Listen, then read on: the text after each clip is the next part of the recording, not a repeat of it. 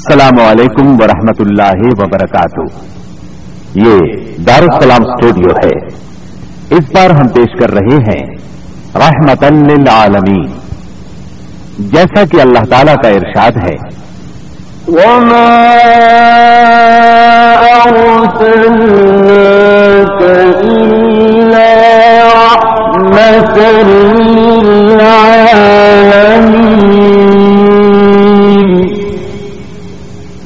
نبی کریم صلی اللہ علیہ وسلم بنی نو انسان کے لیے اللہ کے آخری نبی ہیں, اور آپ پر نازل ہونے والی کتاب قرآن مجید اللہ تعالیٰ کی آخری کتاب ہے.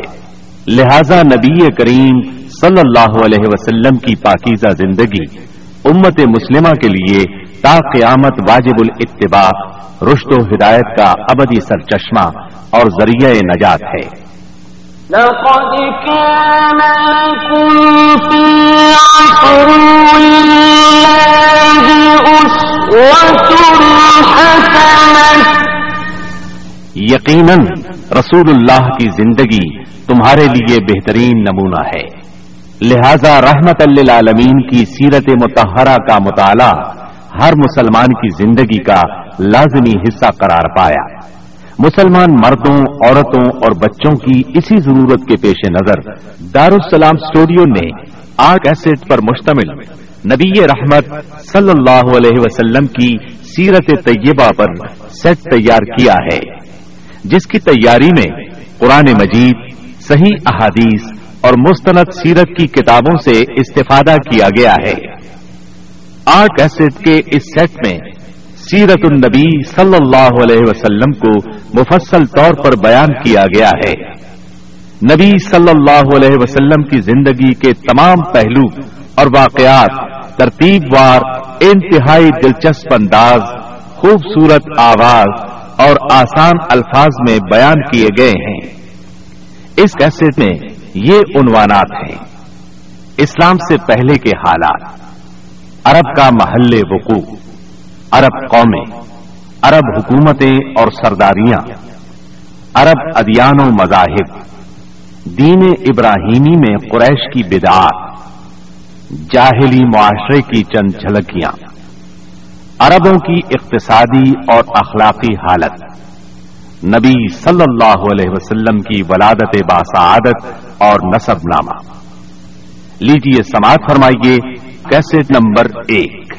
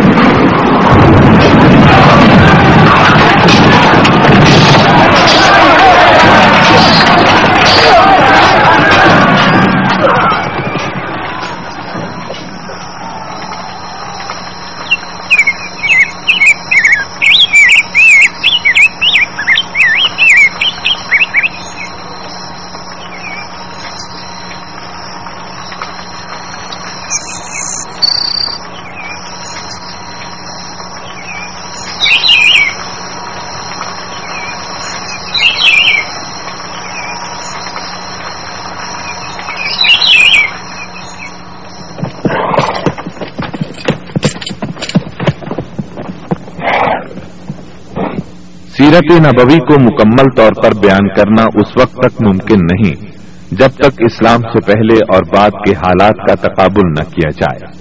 اس لیے ہم اصل مضمون سے پہلے اس حصے میں اسلام سے پہلے عرب کی کیفیت بیان کریں گے, عرب اقوام اور ان کی معاشرت کا نقشہ کھینچیں گے, پھر وہ حالات بیان کریں گے جن میں رسول اللہ صلی اللہ علیہ وسلم کی بعثت ہوئی. لفظ عرب کے لغوی معنی صحرا اور بیاب و گیاہ زمین کے ہیں. عہد قدیم سے یہ لفظ جزیرہ نما عرب اور اس میں بسنے والی قوموں پر بولا گیا ہے. عرب کے مغرب میں بحر احمر اور جزیرہ نما سینا ہے. مشرق میں خلیج عرب اور جنوبی عراق کا ایک بڑا حصہ ہے. جنوب میں بحر عرب ہے جو در حقیقت بحر ہند کا پھیلاؤ ہے, شمال میں ملک شام اور کسی قدر شمالی عراق ہے۔ ان میں سے بعض سرحدوں کے بارے میں اختلاف بھی ہے۔ کل رقبے کا اندازہ 10 لاکھ سے 13 لاکھ مربع میل تک کیا گیا ہے۔ نسلی اعتبار سے مورخین نے عرب اقوام کی 3 قسمیں قرار دی ہیں۔ نمبر 1، عرب بائدہ، یعنی وہ قدیم عرب قبائل اور قومیں جو بالکل ناپید ہو گئیں اور ان کے متعلق ضروری معلومات بھی دستیاب نہیں، مثلاً عاد، سمود، تسم، جدیس، امالقہ وغیرہ۔ نمبر 2، عرب عاربہ، یعنی وہ عرب قبائل جو یعروب بن یشجب بن قحطان کی نسل سے ہیں، انہیں قحطانی عرب کہا جاتا ہے۔ نمبر 3، عرب مستعربہ، یعنی وہ قبائل جو سیدنا اسماعیل علیہ السلام کی نسل سے ہیں، انہیں ادنانی عرب کہا جاتا ہے۔ عرب عاربہ یعنی قحطانی عرب کا اصل گہوارہ ملک یمن تھا، یہیں ان کے خاندان اور قبیلے مختلف شاخوں میں پھوٹے، پھیلے اور بڑھے۔ ان میں سے 2 قبیلوں نے بہت شہرت حاصل کی، ایک حمیر جس کی مشہور شاخیں زید الجمہور، قزاع اور سکاسک ہیں، دوسرا کہلان جس کی مشہور شاخیں حمدان، انمار، مزہج، طے، کندہ، لقم، جزام، عزد، اوس، خزرج اور اولاد جفنا ہیں، جنہوں نے آگے چل کر ملک شام میں بادشاہت قائم کی اور آل غسان کے نام سے مشہور ہوئے۔ عرب مستعربہ کے جد اعلیٰ سیدنا ابراہیم علیہ السلام اصلاً عراق کے ایک شہر اور کے باشندے تھے۔ یہ شہر دریائے فرات کے مغربی ساحل پر کوفے کے قریب واقع تھا۔ اس کی کھدائی کے دوران میں جو گڈے برآمد ہوئے ان سے اس شہر کے متعلق بہت سی تفصیلات منظر عام پر آئی ہیں، اور سیدنا ابراہیم علیہ السلام کے خاندان کی بعض تفصیلات معلوم ہوئی ہیں۔ نیز ملک کے دینی اور اجتماعی حالات بھی سامنے آئے ہیں۔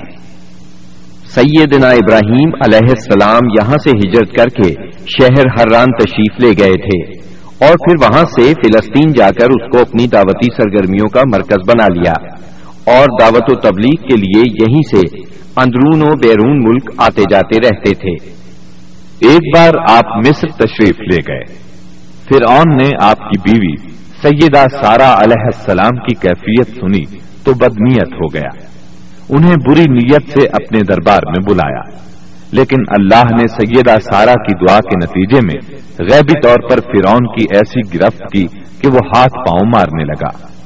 اس کی نیت بد اس کے منہ پر مار دی گئی اور وہ اس حادثے کی نوعیت سے سمجھ گیا کہ سیدہ سارہ اللہ کی نہایت خاص اور مقرب بندی ہیں۔ وہ ان کے اس وصف سے اس قدر متاثر ہوا کہ اپنی بیٹی ہاجرہ کو ان کی خدمت میں دے دیا۔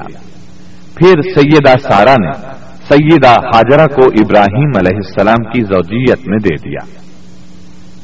ابراہیم علیہ السلام ان دونوں کو لے کر فلسطین واپس تشریف لائے۔ پھر اللہ نے سیدہ ہاجرہ کے بطن سے ابراہیم علیہ السلام کو ایک فرزند ارجمند اسماعیل علیہ السلام عطا فرمایا۔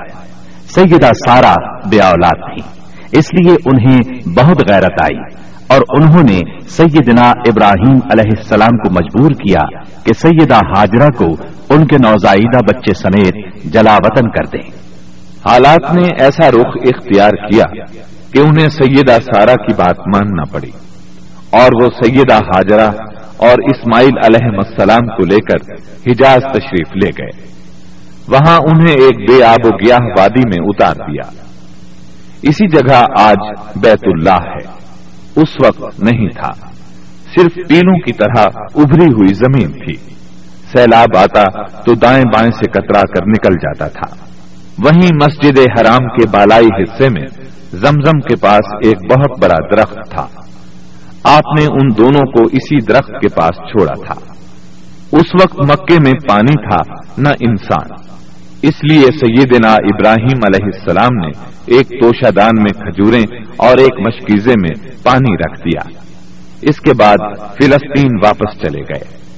ادھر چند ہی دن میں کھجوریں اور پانی ختم ہو گیا، سخت مشکل پیش آئی، مگر اس مشکل وقت میں اللہ کے فضل سے زمزم کا چشمہ پھوٹ پڑا اور ان کے لیے خوراک کا سامان بن گیا۔ اسماعیل علیہ السلام جب جوان ہوئے تو جرہم قبیلے سے عربی سیکھ لی۔ یہ قبیلہ وہاں پانی دیکھ کر آباد ہو گیا تھا۔ اس قبیلے کے لوگ انہیں پسند کرنے لگے تو ان لوگوں نے اپنے خاندان کی ایک خاتون سے ان کی شادی کر دی۔ اسی دوران میں سیدہ ہاجرہ کا انتقال ہو گیا۔ ادھر سیدنا ابراہیم علیہ السلام کو خیال آیا کہ اپنا ترکہ دیکھنا چاہیے، چنانچہ وہ مکہ معظمہ تشریف لے گئے، لیکن سیدنا اسماعیل علیہ السلام سے ملاقات نہ ہوئی۔ بہو سے حالات دریافت کیے، اس نے تنگ دستی کی شکایت کی۔ آپ نے وصیت کی کہ اسماعیل آئیں تو کہنا اپنے دروازے کی چوکھٹ بدل دیں۔ سیدنا اسماعیل علیہ السلام اس وصیت کا مطلب سمجھ گئے۔ انہوں نے بیوی کو طلاق دے دی اور ایک دوسری عورت سے شادی کر لی جو جرہم کے سردار مزاز بن عمرو کی صاحبزادی تھی۔ ان کی دوسری شادی کے بعد ایک بار پھر سیدنا ابراہیم علیہ السلام مکہ تشریف لے گئے، مگر اس مرتبہ بھی سیدنا اسماعیل علیہ السلام سے ملاقات نہ ہو سکی۔ بہو سے حال پوچھا تو اس نے اللہ کی حمد و ثنا بیان کی۔ آپ نے وصیت کی کہ اسماعیل اپنے دروازے کی چوکھٹ برقرار رکھیں، اور فلسطین واپس ہو گئے۔ اللہ تعالی نے مزاز کی بیٹی سے اسماعیل علیہ السلام کو 12 بیٹے عطا فرمائے۔ ان 12 بیٹوں سے 12 قبیلے وجود میں آئے اور سب نے مکے ہی میں رہائش اختیار کی۔ ان کے حالات زمانے کی گرد میں دب کر رہ گئے۔ صرف نابت اور قیدار کی اولاد گمنامی سے محفوظ رہی۔ قیدار بن اسماعیل علیہ السلام کی نسل مکہ معظمہ ہی میں پھیلتی پھولتی رہی، یہاں تک کہ ادنان اور پھر ان کے بیٹے معد کا زمانہ آ گیا۔ ادنانی عرب کا سلسلہ نسب صحیح طور پر یہیں تک محفوظ ہے۔ ادنان نبی صلی اللہ علیہ وسلم کے سلسلہ نسب میں 21ویں پشت میں آتے ہیں۔ بہرحال معد کے بیٹے نزار سے کئی خاندان وجود میں آئے۔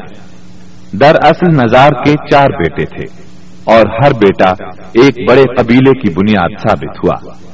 4 کے نام یہ ہیں: ایاد، انمار، ربیعہ اور مضر۔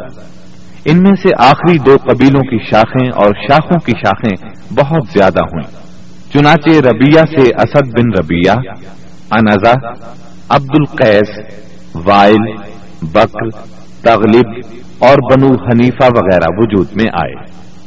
مضر کی اولاد 2 بڑے قبیلوں میں تقسیم ہوئی۔ نمبر 1 قیس اعلان بن مضر، نمبر 2 الیاس بن مضر۔ قیس اعلان سے بنو سلیم، بنو حوازن، بنو غطفان، غطفان سے ابس، زبیان، اشجار اور غنی بن آسر کے قبائل وجود میں آئے۔ الیاس بن مضر سے تمیم بن مرہ، حزیل بن مدرکہ، بنو اسد بن خزیمہ اور کنانہ بن خزیمہ کے قبائل وجود میں آئے۔ پھر کنانہ سے قریش کا قبیلہ وجود میں آیا۔ یہ قبیلہ فہر بن مالک بن نظر بن کنانہ کی اولاد ہے۔ پھر قریش بھی مختلف شاخوں میں تقسیم ہوئے۔ مشہور قریشی شاخوں کے نام یہ ہیں: جمح، سہم، عدی، مخزوم، تیم، زہرہ اور قصی بن کلاب کے خاندان، یعنی عبد الدار، اسد بن عبد العزا اور عبد مناف۔ یہ تینوں قصی کے بیٹے تھے۔ ان میں سے عبد مناف کے 4 بیٹے ہوئے، جن سے 4 ذیلی قبیلے وجود میں آئے، یعنی عبد الشمس، نوفل، مطلب اور ہاشم۔ انہی ہاشم کی نسل سے اللہ نے ہمارے نبی کریم صلی اللہ علیہ وسلم کا انتخاب فرمایا۔ ابن عباس رضی اللہ عنہ کا بیان ہے کہ رسول اللہ صلی اللہ علیہ وسلم نے فرمایا: اللہ تعالی نے مخلوق پیدا فرمائی تو مجھے سب سے اچھے گروہ کے اندر رکھا، پھر قبائل کو چنا تو مجھے سب سے اچھے قبیلے کے اندر بنایا، پھر گھرانوں کو چنا تو مجھے سب سے اچھے گھرانے میں بنایا۔ لہذا میں اپنی ذات کے اعتبار سے بھی سب سے اچھا ہوں اور اپنے گھرانے کے اعتبار سے بھی سب سے بہتر ہوں۔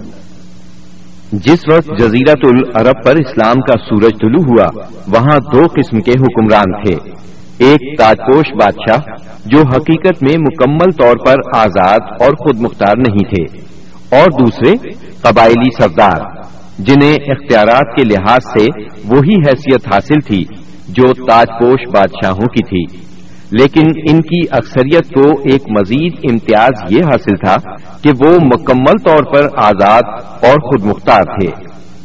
اس وقت تاج پوش حکمران یہ تھے، شاہان یمن، شاہان آل غسان یعنی شام، اور شاہان ہیرا یعنی عراق۔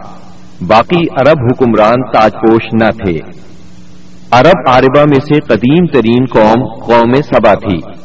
اور یعنی عراق سے جو کتبات برآمد ہوئے ان میں 2500 سال قبل مسیح کی اس قوم کا ذکر ملتا ہے، لیکن اس کے عروج کا زمانہ 11 صدی قبل مسیح سے شروع ہوتا ہے۔ اس کی تاریخ کے اہم ادوار یہ ہیں: 650 قبل مسیح سے پہلے کا دور۔ اس دور میں سبا کے بادشاہوں کا لقب مقرب سبا تھا۔ ان کا پائے تخت سرواہ تھا، جس کے کھنڈرات آج بھی معارب کے مغرب میں 1 دن کے فاصلے پر پائے جاتے ہیں۔ یہ کھنڈرات خرابہ کے نام سے مشہور ہیں۔ اسی دور میں معارب کے مشہور بند کی بنیاد رکھی گئی، جسے یمن کی تاریخ میں بہت اہمیت حاصل ہے۔ 650 قبل مسیح سے 115 قبل مسیح تک کا دور۔ اس دور میں سبا کے بادشاہوں نے مغرب کا لفظ چھوڑ کر ملک یعنی بادشاہ کا لقب اختیار کر لیا اور سرواہ کی بجائے معارب کو اپنا دارالسلطنت بنایا۔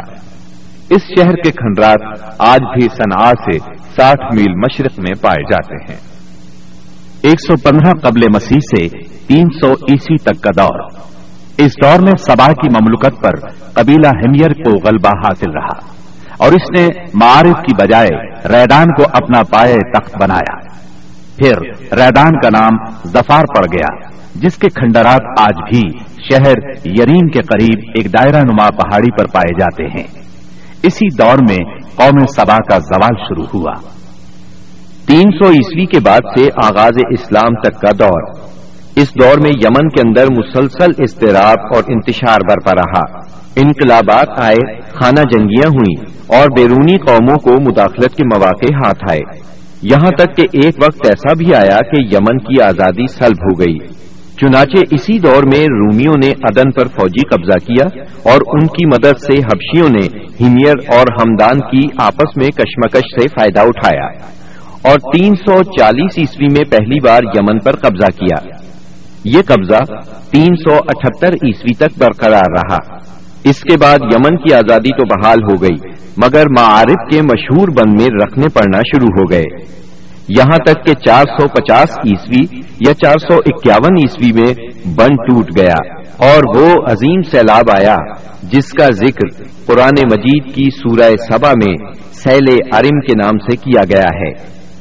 پھر 523 عیسوی میں ایک اور سنگین حادثہ پیش آیا، وہ یہ کہ یمن کے یہودی بادشاہ زونواس نے نجران کے عیسائیوں پر ایک ہیبت ناک حملہ کیا، انہیں عیسائی مذہب چھوڑنے پر مجبور کرنے کی کوشش کی۔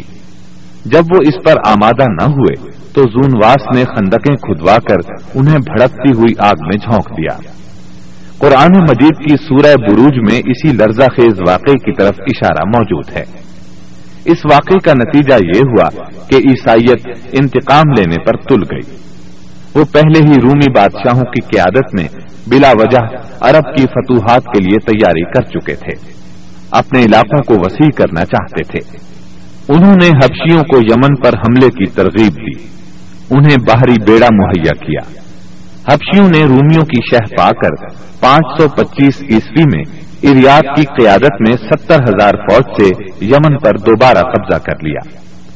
قبضے کے بعد اریات نے شاہ حبش کے گورنر کی حیثیت سے یمن پر حکمرانی کی، لیکن پھر اس کی فوج کے ایک ماتحت کمانڈر ابرہہ نے اسے قتل کر کے خود اقتدار پر قبضہ جما لیا اور شاہ حبش کو بھی راضی کر لیا کہ وہ اس کے قبضے کو تسلیم کر لے۔ یہ وہی ابراہہ ہے جس نے بعد میں خانہ کعبہ کو ڈھانے کی کوشش کی اور ایک لشکر جرار کے علاوہ چند ہاتھیوں کو بھی فوج کشی کے لیے ساتھ لایا، جس کی وجہ سے یہ لشکر اصحاب الفیل کے نام سے مشہور ہوا۔ عراق اور اس کے نواحی علاقوں پر سائرس اعظم کے زمانے ہی سے اہل فارس کی حکمرانی چلی آ رہی تھی۔ اسے کوروش کبیر، خورس یا سائرس ذوالقرنین بھی کہا جاتا ہے۔ اس کا زمانہ 557 تا 529 قبل مسیح ہے۔ اس کے مقابلے میں کسی کو آنے کی جرت نہیں تھی، یہاں تک کہ 336 قبل مسیح میں سکندر مقدونی نے دارا اول کو شکست دے کر فارسیوں کی طاقت توڑ دی، جس کے نتیجے میں ان کا ملک ٹکڑے ٹکڑے ہو گیا اور طوائف الملوکی شروع ہو گئی۔ یہ انتشار 230 عیسوی تک جاری رہا۔ اسی دوران میں قحطانی قبائل نے اپنا وطن چھوڑ کر عراق کے ایک بہت بڑے اور شاداب سرحدی علاقے پر بود و باش اختیار کر لی۔ پھر ادنانی لوگ اپنا وطن چھوڑ کر اس طرف آئے۔ انہوں نے لڑ بھڑ کر جزیرہ فراتیہ کے ایک حصے پر اپنا قبضہ جما لیا۔ ادھر 226 عیسوی میں اردشیر نے جب ساسانی حکومت کی داغ بیل ڈالی تو رفتہ رفتہ فارسیوں کی طاقت ایک بار پھر پلٹ آئی۔ اردشیر کے عہد میں حیرہ، بادیات العراق اور جزیرے کے ربیع اور مضری قبائل پر جزیمت الوضاح کی حکمرانی تھی۔ شاہان حیرہ کے پاس فارسی فوج کی ایک یونٹ ہمیشہ رہا کرتی تھی، جس سے بادیہ نشین عرب باغیوں کی سرکوبی کا کام لیا جاتا تھا۔ یہ بات تو مشہور ہے کہ مکے میں آبادی کا آغاز سیدنا اسماعیل علیہ السلام سے ہوا۔ آپ نے 137 سال کی عمر پائی اور تاحیات مکے کے سربراہ اور بیت اللہ کے متولی رہے۔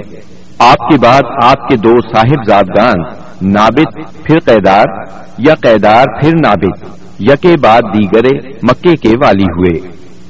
ان کے بعد ان کے نانا مزاز بن عمر جرہمی نے اقتدار اپنے ہاتھ میں لے لیا۔ اس طرح مکے کی سربراہی بنو جرہم کی طرف منتقل ہو گئی اور ایک مدت تک انہی کے ہاتھ میں رہی۔ سیدنا اسماعیل علیہ السلام کا زمانہ قریباً 2000 برس قبل مسیح ہے۔ اس حساب سے مکے میں قبیلہ جرہم کا وجود کوئی 2100 برس تک رہا اور ان کی حکمرانی قریباً 2000 برس تک رہی۔ بنو خزاعہ نے مکہ پر قبضہ کرنے کے بعد بنو بکر کو شامل کیے بغیر تنہا اپنی حکمرانی قائم کی۔ البتہ 3 اہم اور امتیازی منصب مضری قبائل کے حصے میں آئے۔ نمبر 1، حاجیوں کو عرفات سے مزدلفہ لے جانا اور یوم النفر یعنی 13 ذی الحجہ کو منا سے روانگی کا پروانہ دینا۔ یہ حج کے سلسلے کا آخری دن ہے۔ یہ اعزاز الیاس بن مضر کے خاندان بنو غوث بن مرہ کو حاصل تھا۔ یہ صوفہ کہلاتے تھے۔ نمبر 2، 10 ذی الحجہ کی صبح کو مزدلفہ سے منا کی جانب افاظہ یعنی روانگی۔ یہ اعزاز بنو ادوان کو حاصل تھا۔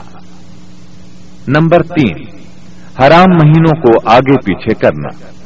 یہ اعزاز بنو کنانہ کی ایک شاخ بنو تمیم بن عدی کو حاصل تھا۔ مکہ معظمہ پر بنو خزاعہ کا اقتدار کوئی 300 برس تک قائم رہا۔ یہی زمانہ تھا جب ادنانی قبائل مکے اور حجاز سے نکل کر نجد، عراق کے اطراف اور بحرین وغیرہ میں پھیلے اور مکے کے اطراف میں قریش کی صرف چند شاخیں باقی رہیں، مگر مکے کی حکومت اور بیت اللہ کی تولیت میں ان کا کوئی حصہ نہ تھا، یہاں تک کہ قصی بن کلاب کا دور آیا۔ قصی نے مکے کا بندوبست اس طرح کیا کہ قریش کو مکے کے اطراف سے بلا کر پورا شہر ان پر تقسیم کر دیا اور ہر خاندان کا ٹھکانہ مقرر کر دیا۔ البتہ مہینے آگے پیچھے کرنے والوں کو نیز آل صفوان، بنو ادوان اور بنو مرہ بن عوف کو ان کے مناصب پر برقرار رکھا، کیونکہ قصی سمجھتا تھا کہ یہ بھی دین ہے، اس میں رد و بدل کرنا درست نہیں۔ قصی کا ایک کارنامہ یہ بھی ہے کہ اس نے حرم کعبہ کے شمال میں دار الندوہ تعمیر کیا۔ اس کا دروازہ مسجد کی طرف تھا۔ دار الندوہ دراصل قریش کی پارلیمنٹ تھی، جہاں تمام بڑے بڑے اور اہم معاملات کے فیصلے ہوتے تھے۔ قریش پر دار الندوہ کے بڑے احسانات ہیں کیونکہ یہ ان کے اتحاد کا ضامن تھا اور یہیں ان کے الجھے ہوئے مسائل احسن طریقے سے طے ہوتے تھے۔ قصی کو سربراہی اور عظمت کے یہ مرتبے حاصل تھے۔ نمبر 1، دار الندوہ کی صدارت، جہاں بڑے بڑے معاملات کے بارے میں مشورے ہوتے تھے اور جہاں یہ لوگ اپنی بیٹیوں کی شادیاں بھی کرتے تھے۔ نمبر 2، لبا یعنی جنگ کا پرچم قصی ہی کے ہاتھوں باندھا جاتا تھا۔ نمبر 3، حجابت یعنی خانہ کعبہ کی پاسبانی، اس کا مطلب یہ ہے کہ خانہ کعبہ کا دروازہ قصی ہی کھولتا تھا، خانہ کعبہ کی خدمت اسی کے ذمے تھی، چابی بردار بھی وہی تھا۔ نمبر 4، سقایا یعنی پانی پلانا، اس کی صورت کچھ یوں تھی کہ حوض میں حاجیوں کے لیے پانی بھر دیا جاتا تھا، اس میں کچھ کھجور اور کشمش ڈال کر اسے شیریں بنایا جاتا تھا، حجاج جب مکے آتے تو اسے پیتے تھے۔ نمبر 5، رفادہ یعنی حاجیوں کی میزبانی، حاجیوں کے لیے بطور ضیافت کھانا تیار کیا جاتا تھا، اس مقصد کے لیے قصی نے قریش پر ایک خاص رقم مقرر کر رکھی تھی، یہ رقم حج کے موسم میں قصی کے پاس جمع ہو جاتی تھی، وہ اس رقم سے حاجیوں کے لیے کھانا تیار کراتا تھا، جو لوگ تنگ دست ہوتے یا جن کے پاس توشہ نہ ہوتا وہ یہی کھانا کھاتے تھے۔ ان کے علاوہ کچھ اور عہدے بھی تھے جنہیں قریش نے آپس میں تقسیم کر رکھا تھا، ان کی تفصیل یہ ہے۔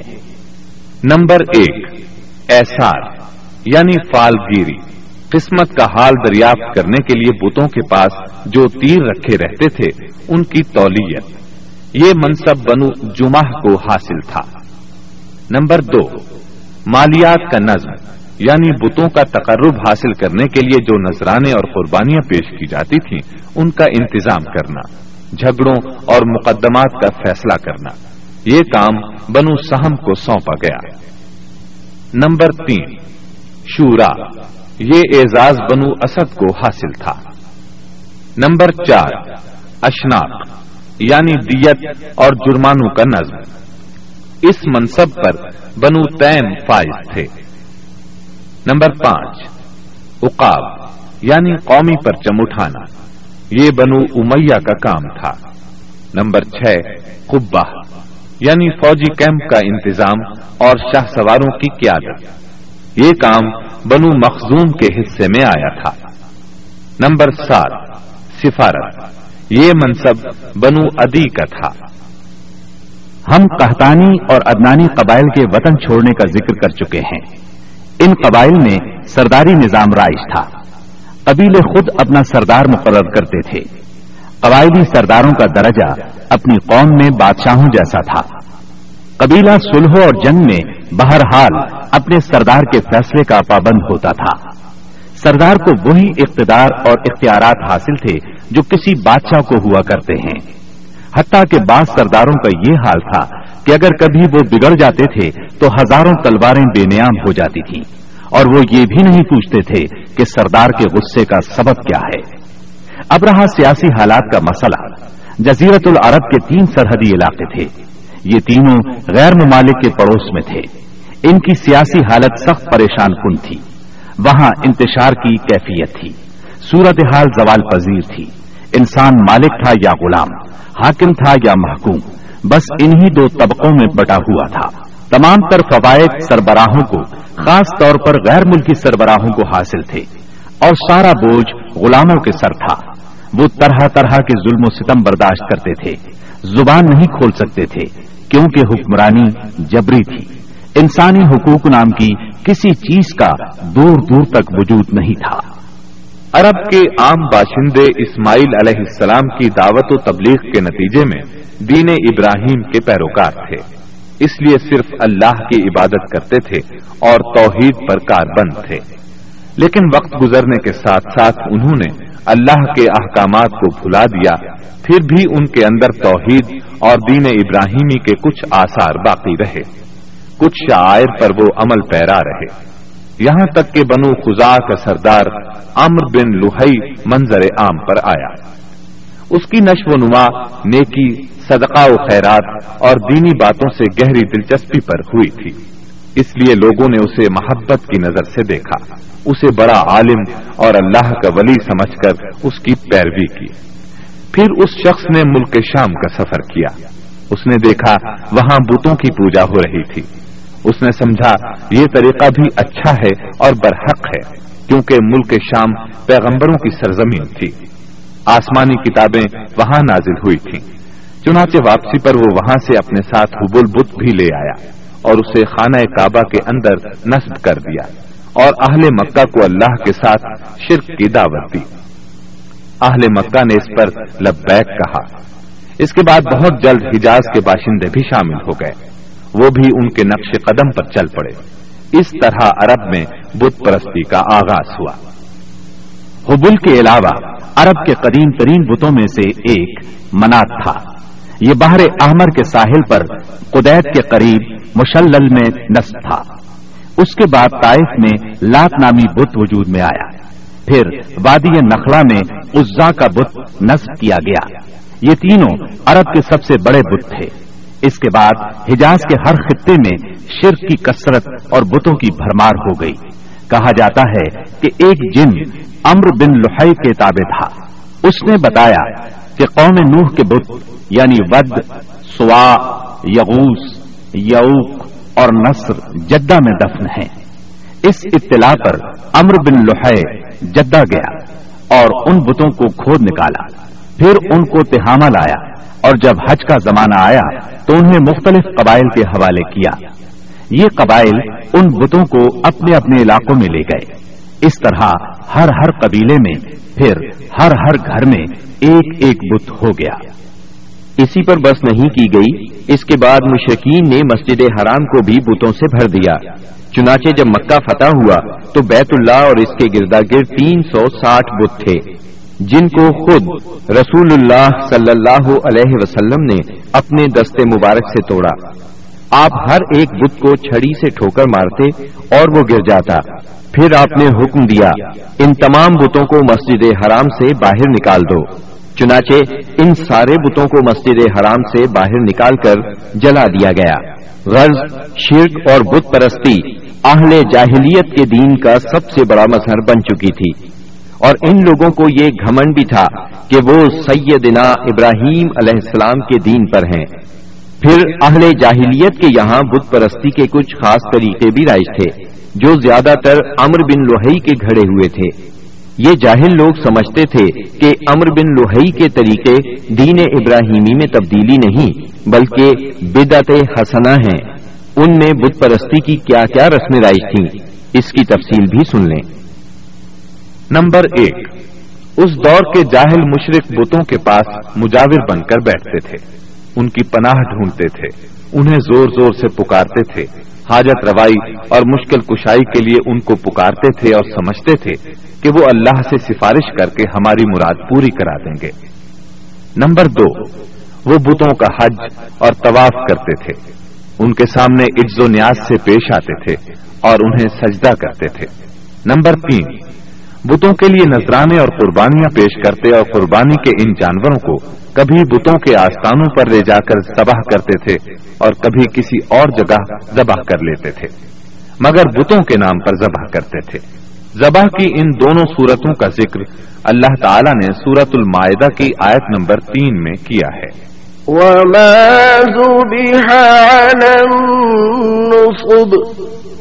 یعنی وہ جانور بھی حرام ہیں جو آستانوں پر ذبح کیے گئے ہوں۔ دوسری جگہ یعنی سورہ انعام کی آیت 121 میں فرماتے ہیں، وَلَا تَأْكُلُوا مِمَّا لَمْ يُذْكَرِ اسْمُ اللَّهِ عَلَيْهِ، یعنی اس جانور کا گوشت مت کھاؤ جس پر اللہ کا نام نہ لیا گیا ہو۔ نمبر 4، بتوں کا قرب حاصل کرنے کا ایک طریقہ یہ بھی تھا کہ مشرقین اپنی سمجھ کے مطابق اپنے کھانے پینے کی چیزوں اور اپنی کھیتی اور چوپائے کی پیداوار کا ایک حصہ بتوں کے لیے خاص کرتے تھے۔ اس سلسلے میں ان کا دلچسپ رواج یہ تھا کہ وہ اللہ کے لیے بھی اپنی کھیتی اور جانوروں کی پیداوار کا ایک حصہ خاص کرتے تھے. پھر مختلف اسباب کی بنا پر اللہ کا حصہ تو بتوں کی طرف منتقل کر سکتے تھے, لیکن بتوں کا حصہ کسی بھی حال میں اللہ کی طرف منتقل نہیں کر سکتے تھے. اس بری عادت کا تذکرہ بھی اللہ تعالی نے سورہ انعام کی آیت 136 میں کیا ہے. وَجَعَلُوا لِلَّهِ مِمَّا ذَرَأَ مِنَ الْحَرْثِ وَالْأَنْعَامِ نَصِيبًا فَقَالُوا هَذَا لِلَّهِ بِزَعْمِهِمْ وَهَذَا لِشُرَكَائِنَا فَمَا كَانَ لِشُرَكَائِهِمْ فَلَا يَصِلُ إِلَى اللَّهِ وما كان لله فهو يصل إلى شركائهم ساء ما يحكمون. اللہ نے جو کھیتی اور چوپائے پیدا کیے ہیں اس کا ایک حصہ انہوں نے اللہ کے لیے مقرر کیا, اور بزام خود کہتے ہیں کہ یہ اللہ کے لیے ہے اور یہ ہمارے شرکاء کے لیے ہے. تو جو ان کے شرکاء کے لیے ہوتا ہے وہ تو اللہ کے لیے نہیں پہنچتا, مگر جو اللہ کے لیے ہوتا ہے وہ ان کے شرکاء تک پہنچ جاتا ہے. کتنا برا ہے وہ فیصلہ جو یہ لوگ کرتے ہیں. نمبر 5, بتوں کا قرب حاصل کرنے کا ایک طریقہ یہ بھی تھا کہ وہ مشرکین کھیتی اور چوپایوں میں مختلف قسم کی نظریں مانتے تھے. اللہ تعالی سورہ انعام کی آیت 138 میں فرماتے ہیں وَقَالُوا هَذِهِ أَنْعَامٌ حرص حجر لا يطعمها إلا من نشاء بزعمهم لا يطعمها إلا من نشاء بزعمهم وأنعام حرمت ظهورها وأنعام لا يذكرون اسم الله عليها وأنعام لا يذكرون اسم الله عليها افتراء عليه. ان مشرکین نے اپنے خیال پر یہ بھی کیا کہ یہ چوپائے اور کھیتیاں ممنوع ہیں, انہیں وہی کھا سکتا ہے جسے ہم چاہیں, اور یہ وہ چوپائے ہیں جن کی پیٹھ حرام کی گئی ہے, یعنی نہ ان پر سواری کی جا سکتی ہے اور نہ سامان لادا جا سکتا ہے. اور کچھ چوپائے ایسے ہیں جن پر یہ لوگ اللہ پر افتراء کرتے ہوئے اللہ کا نام نہیں لیتے. یہ تھے ان کے عقائد. انہی جانوروں میں بحیرہ, صائبہ, وسیلہ اور ہام تھے. سیرت نگار ابن اسحاق کہتے ہیں بحیرہ صائبہ کی بچی کو کہا جاتا ہے, اور صائبہ اس اونٹنی کو کہا جاتا ہے جس سے پے در پے 10-12 مادہ بچے پیدا ہوں, درمیان میں کوئی نر نہ ہو. ایسی اونٹنی کو آزاد چھوڑ دیا جاتا تھا, اس پر سواری نہیں کی جاتی تھی, اس کے بال بھی نہیں کاٹے جاتے تھے, اور مہمان کے سوا اس کا دودھ کوئی نہیں پی سکتا تھا۔ اس کے بعد یہ اونٹنی جو مادہ بچہ جنتی، اس کا کان چیر دیا جاتا اور اسے بھی اس کی ماں کے ساتھ آزاد چھوڑ دیا جاتا۔ اس پر سواری بھی نہ کی جاتی، اس کے بال نہ کاٹے جاتے اور مہمان کے سوا کوئی اس کا دودھ نہ پیتا۔ اسی کو بحیرہ کہتے ہیں اور سائبہ اس کی ماں ہے۔ وسیلہ اس بکری کو کہا جاتا تھا جو 5 مرتبہ پے در پے 2 مادہ بچے جنتی تھی، یعنی 5 بار میں 10 مادہ بچے پیدا ہوتے، درمیان میں کوئی نر نہ پیدا ہوتا۔ اس بکری کو اس لیے وسیلہ کہا جاتا تھا کہ وہ سارے مادہ بچوں کو ایک دوسرے سے جوڑ دیتی تھی۔ اس کے بعد اس بکری سے جو بچے پیدا ہوتے انہیں صرف مرد کھا سکتے تھے، عورتیں نہیں کھا سکتی تھیں۔ البتہ اگر کوئی بچہ مردہ پیدا ہوتا تو اس کو مرد عورت سبھی کھا سکتے تھے۔ ہام اس نر اونٹ کو کہتے تھے جس کی جفتی سے پے در پے 10 مادہ بچے پیدا ہوتے، درمیان میں نر نہ پیدا ہوتا۔ ایسے اونٹ کی پیٹ محفوظ کر دی جاتی تھی، نہ اس پر سواری کی جاتی، نہ بال کاٹے جاتے، بلکہ اسے اونٹوں کے ریوڑ میں جفتی کے لیے آزاد چھوڑ دیا جاتا۔ اس کے سوا اس سے کوئی اور فائدہ نہ اٹھایا جاتا۔ عرب اپنے بتوں کے ساتھ یہ سب کچھ اس عقیدے سے کرتے تھے کہ یہ بت انہیں اللہ کے قریب کر دیں گے اور اللہ کے حضور ان کی سفارش کر دیں گے۔ چنانچہ مشرکین جو کہتے تھے، قرآن کریم میں اللہ تعالیٰ نے سورہ زمر کی آیت نمبر 3 میں اس طرح تذکرہ کیا ہے، ما نعبدهم إلا ليقربونا إلى الله زلفى، ہم ان کی عبادت صرف اس لیے کر رہے ہیں کہ وہ ہمیں اللہ کے قریب کر دیں۔ اسی طرح قرآن کریم کی سورہ یونس آیت 18 میں یہ الفاظ آئے ہیں، وَيَعْبُدُونَ مِن دُونِ اللَّهِ مَا لَا يَضُرُّهُمْ وَلَا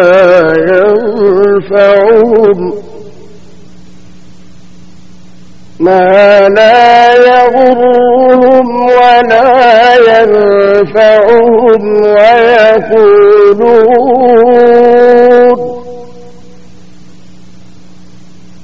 وَيَقُولُونَ هَٰؤُلَاءِ شُفَعَاؤُنَا عِندَ اللَّهِ، یہ مشرکین اللہ کے سوا ان کی عبادت کرتے ہیں جو انہیں نہ نفع پہنچا سکیں نہ نقصان، اور کہتے ہیں کہ یہ اللہ کے پاس ہمارے سفارشی ہیں۔ مشرقین عرب کاہنوں، عرافوں اور نجومیوں کی خبروں پر بھی ایمان رکھتے تھے۔ کاہن اسے کہتے ہیں جو آنے والے واقعات کی پیش گوئی کرے اور جو چھپے ہوئے رازوں کے جاننے کا دعویٰ کرے۔ نجومی اسے کہتے ہیں جو ستاروں پر غور کر کے ان کی رفتار اور اوقات کا حساب لگا کر پتہ لگاتا ہے کہ دنیا میں آئندہ کیا حالات و واقعات پیش آئیں گے۔ ان نجومیوں کی خبروں کو ماننا دراصل ستاروں پر ایمان لانا ہے۔ مشرقین میں بدشگونی کا بھی رواج تھا، اسے عربی میں طیارہ کہتے ہیں۔ اس کی صورت یہ تھی کہ مشرقین کسی چڑیا یا ہرن کے پاس جا کر اسے بھگاتے تھے، اگر وہ دائیں طرف بھاگتا تو اسے اچھا شگون خیال کرتے، کامیابی کی علامت خیال کرتے اور اپنا کام کر گزرتے، اگر وہ بائیں طرف بھاگتا تو اسے نحوست کی علامت سمجھ کر اپنے کام سے باز رہتے۔ اسی طرح اگر کوئی چڑیا یا جانور راستہ کاٹ دیتا تو اس کو منحوس خیال کرتے۔ اسی سے ملتی جلتی ایک حرکت یہ تھی کہ مشرکین خرگوش کے ٹخنے کی ہڈی لٹکاتے تھے، اور بعض دنوں، بعض مہینوں جانوروں، گھروں اور عورتوں کو منحوس سمجھتے تھے۔ آج کے دور میں بھی ایسی باتیں سننے میں آتی ہیں، کالی بلی راستہ کاٹ گئی، اللہ خیر کرے وغیرہ۔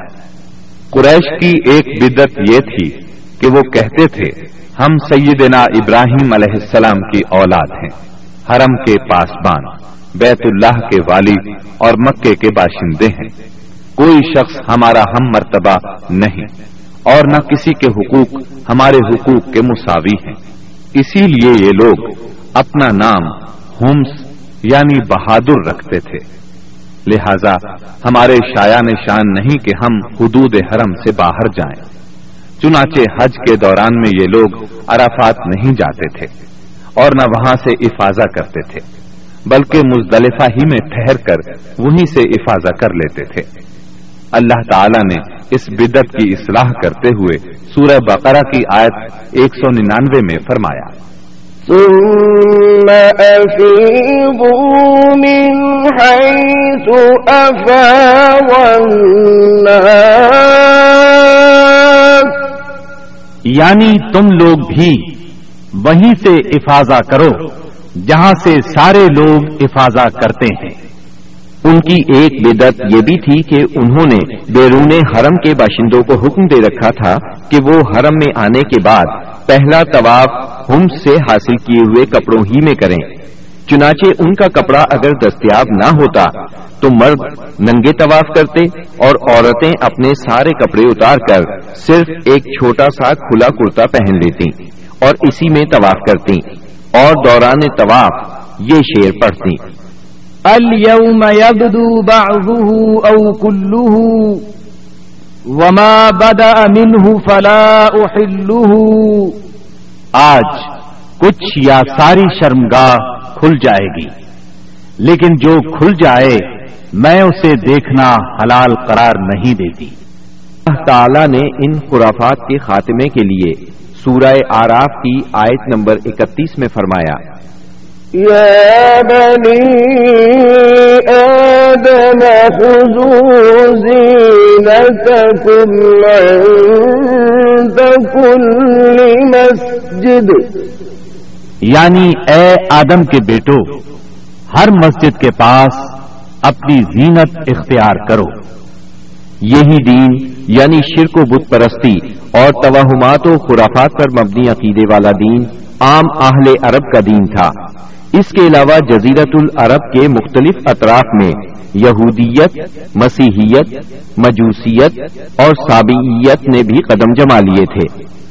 جزیرۃ العرب میں یہود کا دور اس وقت سے شروع ہوتا ہے جب فلسطین میں بابل اور آشور کی حکومت کی فتوحات کی وجہ سے یہودیوں کو اپنا وطن چھوڑنا پڑا۔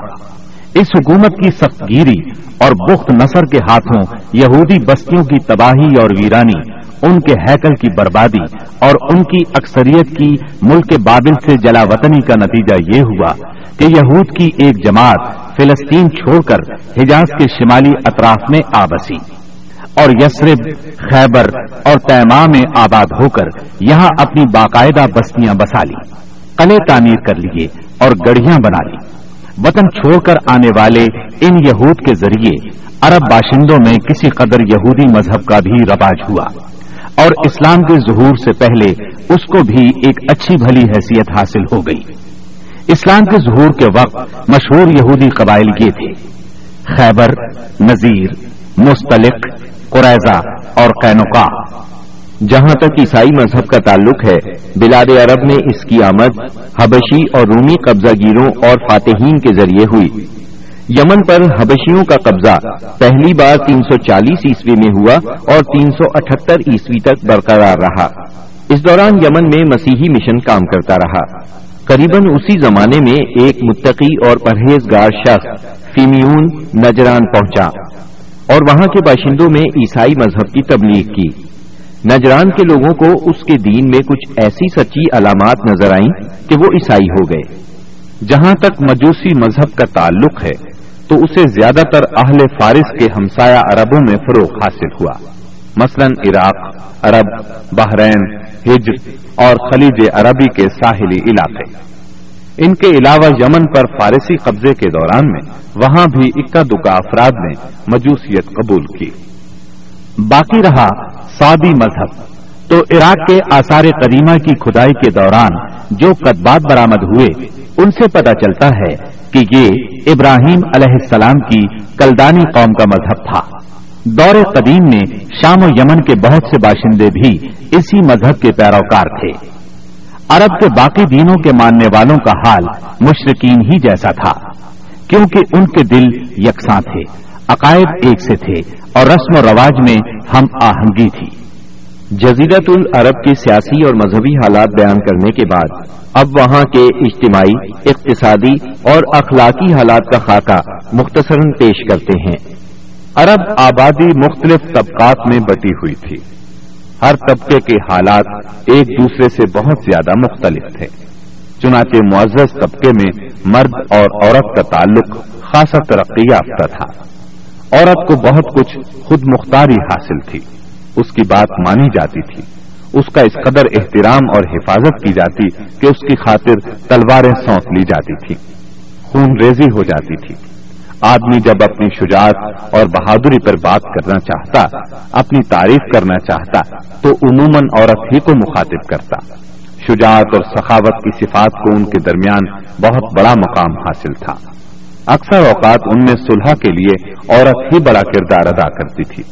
وہ چاہتی تو قبائل کو صلح کے لیے جمع کر لیتی تھی اور چاہتی تو ان کے درمیان جنگ کی آگ بھڑکا دیتی، لیکن ان تمام باتوں کے باوجود خاندان کا سربراہ مرد ہی کو مانا جاتا تھا اور اس کی بات فیصلہ کن ہوتی تھی۔ اس طبقے میں مرد اور عورت کا تعلق عقد نکاح کے ذریعے ہوتا تھا۔ یہ نکاح عورت کے ولیوں کی نگرانی میں انجام پاتا تھا۔ عورت کو ان کی ولایت کے بغیر نکاح کا حق نہیں تھا۔ ایک طرف طبقہ اشراف یعنی معزز لوگوں کا یہ حال تھا تو دوسری طرف دوسرے طبقات میں مرد عورت کے اختلاط کی اور بھی کئی صورتیں تھیں، جنہیں بدکاری، بے حیائی، فحاشی اور زناکاری کے سوا کوئی اور نام نہیں دیا جا سکتا۔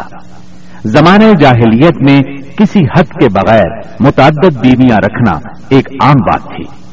لوگ دو سگی بہنوں کو بھی بیک وقت اپنے نکاح میں رکھ لیتے تھے۔ باپ کی بیوی کو طلاق دینے کے بعد یا اس کے فوت ہونے پر بیٹا اپنی سوتیلی ماں سے بھی نکاح کر لیتا تھا۔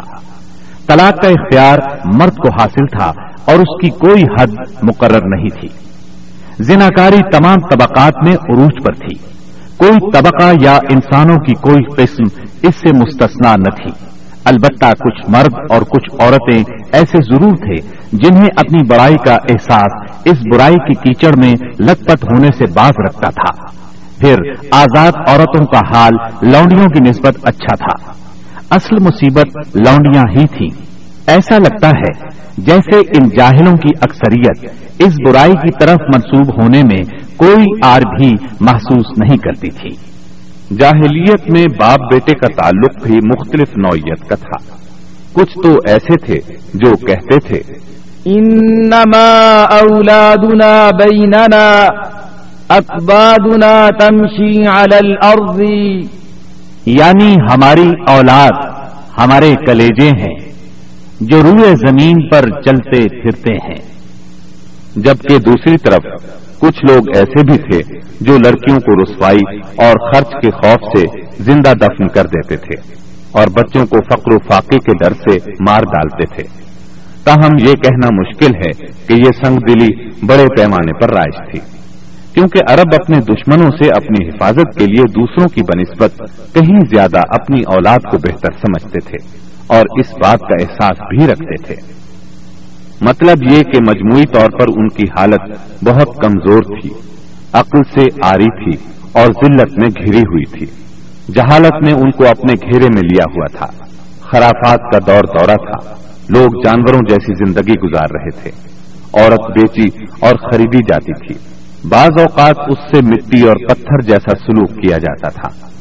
قوم کے باہمی تعلقات کمزور بلکہ ٹوٹے ہوئے تھے۔ رہ گئی حکومتیں تو ان کو صرف اپنا خزانہ بھرنے سے غرض تھی یا مخالفوں پر فوج کشی کرنے کی فکر۔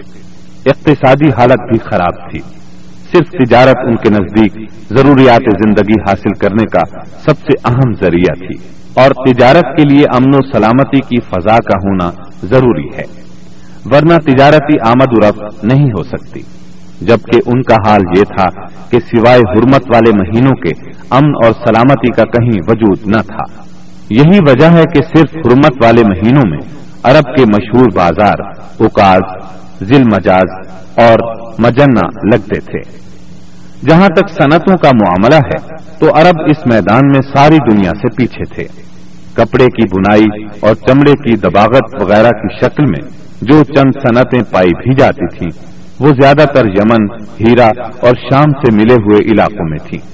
البتہ اندرون عرب گلہ بانی اور کھیتی باڑی کا کسی قدر رواج تھا. ساری عرب عورتیں سوت کاٹتی تھیں، لیکن مشکل یہ تھی کہ سارا مال و متاع ہمیشہ لڑائیوں کی زد میں رہتا تھا. غربت عام تھی، لوگ ضروری لباس تک سے محروم تھے. یہ بات تو مشہور ہے کہ اہل جاہلیت میں کمینی اور رذیل عادات پائی جاتی تھی.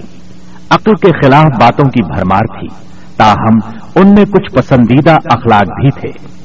ان اخلاق کو دیکھ کر انسان دنگ رہ جاتا تھا. نمبر 1، کرم و سخاوت. یہ اہل جاہلیت کی خوبی تھی جس میں وہ ایک دوسرے سے آگے نکل جانے کی کوشش کرتے تھے، اور اس پر فخر کرنے کا عالم یہ تھا کہ عرب کے آدھے اشعار اسی کی نظر ہو جاتے تھے. اس وصف کی بنیاد پر کوئی اپنی تعریف کرتا تھا تو کوئی دوسروں کی. حالت یہ تھی کہ سخت سردی اور بھوک کی حالت میں بھی کوئی مہمان آ جاتا اور میزبان کے پاس اپنی سواری والی اونٹنی کے سوا کچھ نہ ہوتا، اور کنبے کی ضرورت پوری کرنے کا ذریعہ بھی صرف وہی سواری ہوتی تو اپنے مہمان کے لیے ذبح کر دیتا. یہ ان کے کرم ہی کا نتیجہ تھا کہ بڑی بڑی دیت اور مالی ذمہ داریاں اٹھا لیتے تھے، اور اس طرح انسانوں کو بربادی اور خون ریزی سے بچا کر دوسرے رئیسوں اور سرداروں کے مقابل فخر کرتے تھے. وہ جوا کھیلتے تھے.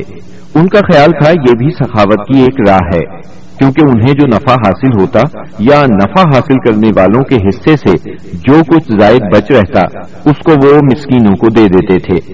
اسی لیے قرآن پاک نے شراب اور جوئے کے نفع کا سرے سے انکار نہیں کیا، بلکہ سورہ بقرہ کی آیت 219 میں فرمایا،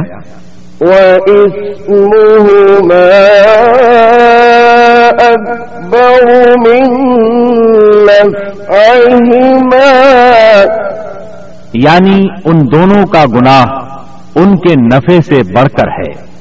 نمبر 2، ایفائے عہد یعنی وعدے کا پورا کرنا. دور جاہلیت کے اخلاق فاضلہ میں سے ہے.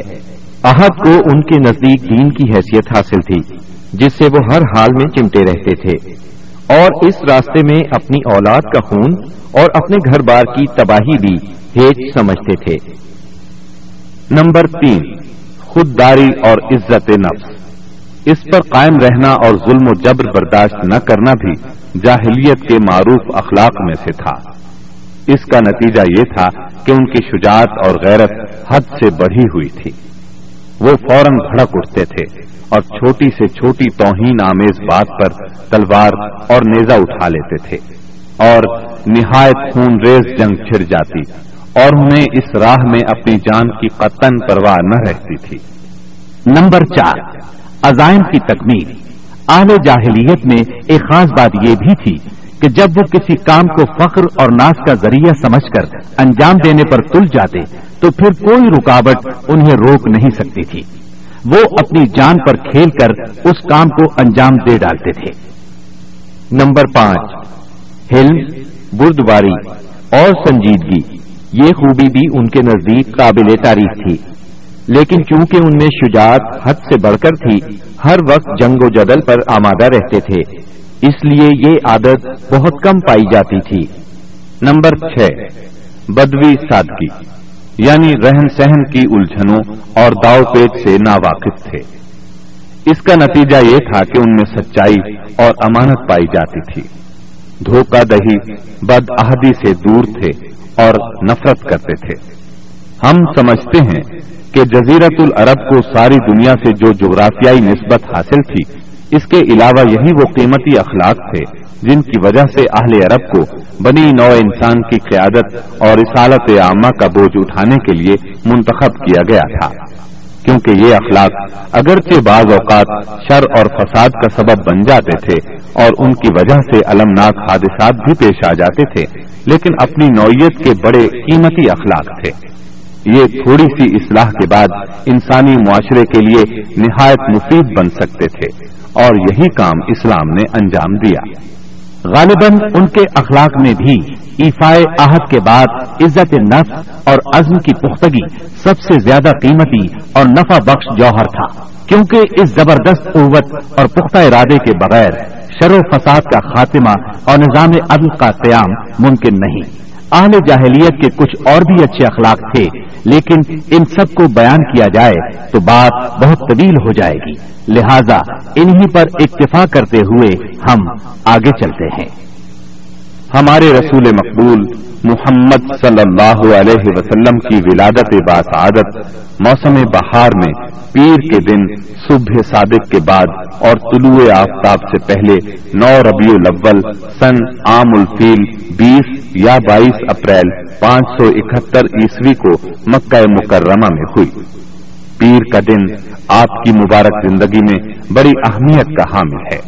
سیدنا ابن عباس رضی اللہ عنہ فرماتے ہیں کہ آپ پیر کو پیدا ہوئے، پیر کے دن آپ کو نبوت سے سرفراز فرمایا گیا، سوموار ہی کو مکے سے مدینے کی طرف ہجرت کے لیے نکلے، سوموار ہی کو آپ مدینہ منورہ تشریف لائے اور آپ نے پیر ہی کے دن اس دار فانی کو خیر باد کہا۔ آپ کے پیدا ہوتے ہی آپ کے دادا عبد المطلب آپ کو گود میں اٹھا کر خانہ کعبہ میں لے گئے، آپ کے لیے دعا کی اور محمد نام رکھا۔ پوتے کی پیدائش کی خوشی میں 7ویں دن اپنے قبیلے کی دعوت کی۔ لوگوں نے آپ کے دادا سے پوچھا، آپ نے نومولود کا نام دوسرے لوگوں کے ناموں جیسا کیوں نہیں رکھا؟ انہوں نے جواب دیا، میں چاہتا ہوں میرے پوتے پر اس نام کا اثر پڑے اور میرا پوتا تعریف و توصیف حاصل کرے۔ آپ کی والدہ سیدہ آمینہ نے آپ کا نام احمد رکھا۔ انجیل میں بطور پیشگوئی آپ کے 2 نام آئے ہیں، فارکلی اور منہمنا۔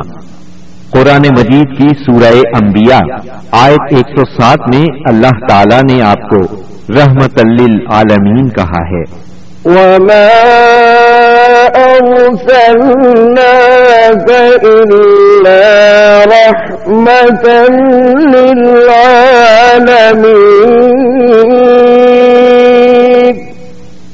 یعنی ہم نے آپ کو تمام جہانوں کے لیے رحمت بنا کر بھیجا ہے۔ آپ کا نسب نامہ اس طرح ہے، محمد بن عبداللہ بن عبد المطلب بن ہاشم بن عبد مناف بن قسی بن کلاب بن مرہ بن کعب بن لؤی بن غالب بن فہر بن مالک بن نذر بن کنانہ بن خزیمہ بن مدرکہ بن الیاس بن مضر بن نزار بن معد بن ادنان۔ اس بات پر سب کا اتفاق ہے کہ ادنان سیدنا اسماعیل علیہ السلام کی نسل سے ہیں، لیکن دونوں کے درمیان میں کتنی پشتیں ہیں اور ان کے نام کیا کیا ہیں، اس میں بہت اختلاف پایا جاتا ہے۔ آپ کی والدہ کا نام سیدہ آمینہ تھا۔ سیدہ آمینہ کے والد وہب بن عبد مناف بن زہرہ بن کلاب تھے۔ یہ وہی کلاب ہیں جو والد کی طرف سے بھی نبی صلی اللہ علیہ وسلم کے نسب نامے میں آتے ہیں۔ ان کا اصل نام عروہ یا حکیم تھا، لیکن کتوں کے ذریعے بکثرت شکار کھیلا کرتے تھے، اس لیے کلاب کے نام سے مشہور ہو گئے۔ عربی میں کلاب کتوں کو کہتے ہیں۔ آپ اسماعیل علیہ السلام کی اولاد میں سے ہیں۔ اسماعیل علیہ السلام کی خاطر جب اللہ تعالیٰ نے زمزم کا کنواں جاری کیا تو قبائل جرہم اور ایاد کے خانہ بدوش عرب سیدہ ہاجرہ کی اجازت سے وہاں آ کر رہائش پذیر ہوئے۔ کعبے کے متولی اسماعیل علیہ السلام اور ان کی اولاد رہی۔ ایک عرصے کے بعد بنو جرہم اور سیدنا اسماعیل کی اولاد میں کعبے کی تولیت کے سلسلے میں جھگڑا ہوا تو کعبے کی خدمت اور تولیت اولاد اسماعیل اور بنو جرہم میں تقسیم ہو گئی، اور جب بنو خزاعہ نے لڑ کر مکے پر قبضہ کیا تو ایک مدت تک کعبے کی تولیت بھی ان کے پاس رہی، لیکن بنو اسماعیل بہرحال مکے ہی میں رہے۔ ان کے ایک فرد کلاب نے شمالی عرب نے قبیلہ خزاعہ میں شادی کی، اس سے قصی پیدا ہوئے۔ وہ جوان ہو کر اپنے قبیلے میں واپس آ گئے۔ خسر کی وفات کے بعد قصی نے اپنے ننھیال کی مدد سے بنو خزاعہ کو مجبور کیا کہ وہ شہر چھوڑ کر مضافات میں جا بسا۔ بنو خزاعہ کے سردار نے کعبے کے قیمتی چڑھاووں کو زمزم کے کنویں میں ڈال کر اس کو پاٹ دیا اور کنواں غائب ہو گیا۔ پھر قصی کو بہت بڑا اقتدار حاصل ہوا، اس کی اولاد پھلی پھولی اور اسے قوم کا بہت بڑا سردار تسلیم کیا گیا۔ قصی نے مکے میں ایک شہری مملکت کا آغاز کیا، وہاں دار الندوہ یعنی پارلیمنٹ اور ٹیکس کے نئے محکمے قائم کیے، لیکن وفات کے وقت حکومت اپنے بچوں میں تقسیم کر دی۔ کسی کو کعبے کی رکھوالی سونپی، کسی کو چابی دی، کسی کو فوج کی قیادت تو کسی کو ٹیکس کا حساب کتاب سونپا۔ بعد کی نسلوں میں انتظامات کی مزید تقسیم در تقسیم ہوئی۔ آغاز اسلام کے وقت وہاں 10 سرداروں کی ایک مجلس کارفرما نظر آتی تھی۔ قصی کے 4 بیٹے تھے، ان میں عبد مناف بڑے نامور اور صاحب عزت ہوئے۔ عبد مناف کے بھی 4 بیٹے تھے، ان میں ہاشم شہرت میں سبقت لے گئے۔ ہاشم آپ کے پردادا تھے، بہت دولت مند ہونے کے ساتھ ساتھ سخاوت، مروت اور احسان میں بھی بے مثال تھے۔ ہاشم کہلانے کی وجہ یہ تھی کہ ان کے عہد میں ایک مرتبہ مکہ مکرمہ میں قحط پڑ گیا۔ یہ فلسطین گئے اور اونٹوں پر آٹے کی بہت سی بوریاں لاد لائے، بہت سے اونٹ ذبح کیے، ان کا شوربہ تیار کیا، روٹیاں پکوائیں۔ ان روٹیوں کو شوربے میں بھگو بھگو کر اہل شہر کو کھلاتے رہے۔ عرب اس کھانے کو حشیم اور سرید کہتے ہیں۔ معزز سامعین، ابھی آپ دار السلام اسٹوڈیو سے سیرت طیبہ پر مشتمل رحمۃ للعالمین کے سیٹ کی پہلی کیسٹ سن رہے تھے۔